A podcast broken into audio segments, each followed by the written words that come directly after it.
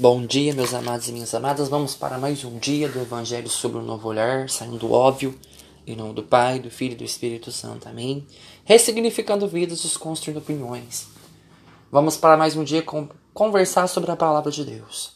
Mas antes vamos nos consagrar. Eu te consagro, Senhor, neste momento, a minha mentalidade ao Santo Espírito Senhor. Que o Espírito de discernimento Vem e cuide das rotas do pecado me ajuda a, a, vencer os flagelos da alma. Que o Espírito Santo de sabedoria me fortaleça e santifique no caminho de salvação.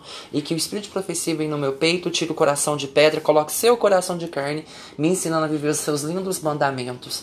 E que esse Santo Espírito me ensine a ser um espírito orante e adorador. Amém. Hoje, na carta de Filipenses, de Paulo escrever, nós vamos retratar que nada pode nos impedir de evangelizar e lá diz assim, ó: Julguei necessário enviar nosso irmão Epafrodito, meu companheiro de labor e de lutas, para designastes para assistir-me em minhas necessidades. Ele estava com saudade de todos vós e visivelmente preocupado por ter tido notícia da sua doença. De fato, teve mal às portas da morte, mas teve, Deus teve compaixão dele, não somente dele, mas também de mim, para que eu não tivesse aflição sobre aflição. É essa razão porque procurei enviá-lo antes, para que, vendo novamente, alegrei e eu também fique menos preocupado. Portanto, acolhei no Senhor com toda alegria e tratai com grande estima homens assim, porque foi pela causa de Cristo que esteve próximo da morte e arriscou a própria vida para prestar-lhe o serviço que vós não podias prestar em pessoa. Palavra do Senhor, graças a Deus. Ou seja, São Paulo, apóstolo, preso, mas enviou um dos seus né, aprendizes, um dos seus discípulos, né, para falar um pouquinho de convosco que fala das necessidades. E esse cara, por amor a Cristo, estava doente à beira da morte. Então São Paulo apóstolo estava muito aflito.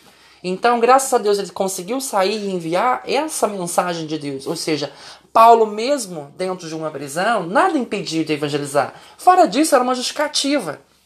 Entendeu? O que, o que, que acontece? Quem evangeliza não se limita dentro de prisões, não, não é, se permite vencer e se intimidar. Porque é caráter de uma pessoa de fé. Entendeu? Porque nos fortalece. E muitas vezes a gente não acolhe as pessoas quando elas são enviadas até a nós. A gente despreza, que nem quando vem os testemunhos de Jeová aqui na porta de casa. Gente, por que, que nós temos tanta repulsa? Ah, porque eles não acreditam em Maria e Santos? Eles têm direito de não acreditar. Mas nós temos a fé do que significa os santos para nós. O que a gente deve ser coerente, nós vamos falar de Deus, do conhecimento da palavra, ou sobre aquilo que você não acredita. A pessoa que desrespeita aquilo que você acredita, desrespeita aquilo que você vive. Porque, ou seja, não se pode dar fé àquilo que nós não acreditamos? Não. Não é porque eles não acreditam nos santos, em Maria, não quer dizer que ela não exista, que ela não reconheça. Tô dando um fato aqui de que quando a gente vai acolher as pessoas, a gente tem que ser do nosso jeito. A gente quer impor nossa visão de Deus, a gente limita a gente aliena, ali, fica alienando as pessoas e coloca dentro de um sistema em que se elas não fazerem igual, elas não vai ter salvação. Gente, o caminho de salvação, a, a, o caminho de salvação é para todos. Só a caminhada que é diferente.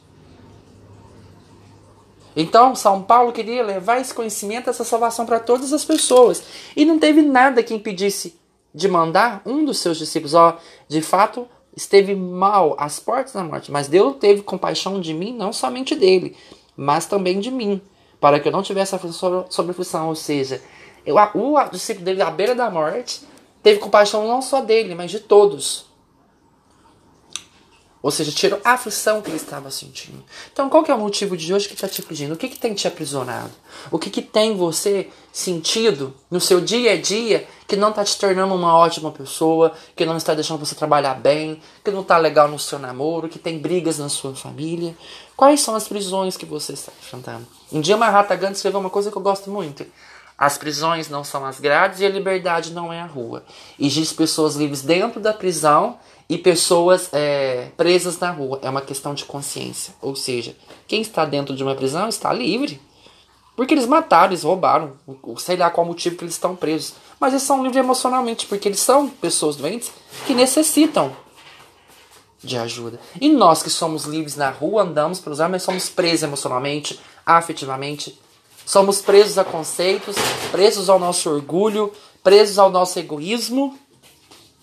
Nos limitamos porque aquela pessoa não merece ajuda. Somos presos na nossa prisão. Então, essa é a verdadeira prisão. Esses são os horrores das prisões. Então, que a gente possa compreender que nada pode impedir de a gente evangelizar. Que a verdadeira prisão é aquela que arranca a nossa alegria e arranca a nossa emoção. Então, que essa palavra de hoje possa te abençoar, te glorificar, que possa te tirar das prisões que você está vivendo e que está te acompanhando. Louva, amém? Louvado seja nosso Senhor Jesus Cristo, para sempre seja louvado. Que Deus vos guie, vos proteja, vos guarde, meus amados. Até a próxima semana que vem. Fiquem com Deus.